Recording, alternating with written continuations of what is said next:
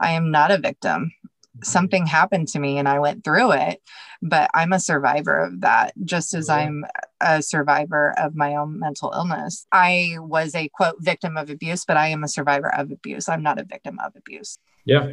Yeah. I think there's intrinsic power in being able to stare down uh, an event or an illness and say, You're not bigger than me. I, I have overcome you. I'm continuing to overcome you, and you have no power over me whatsoever.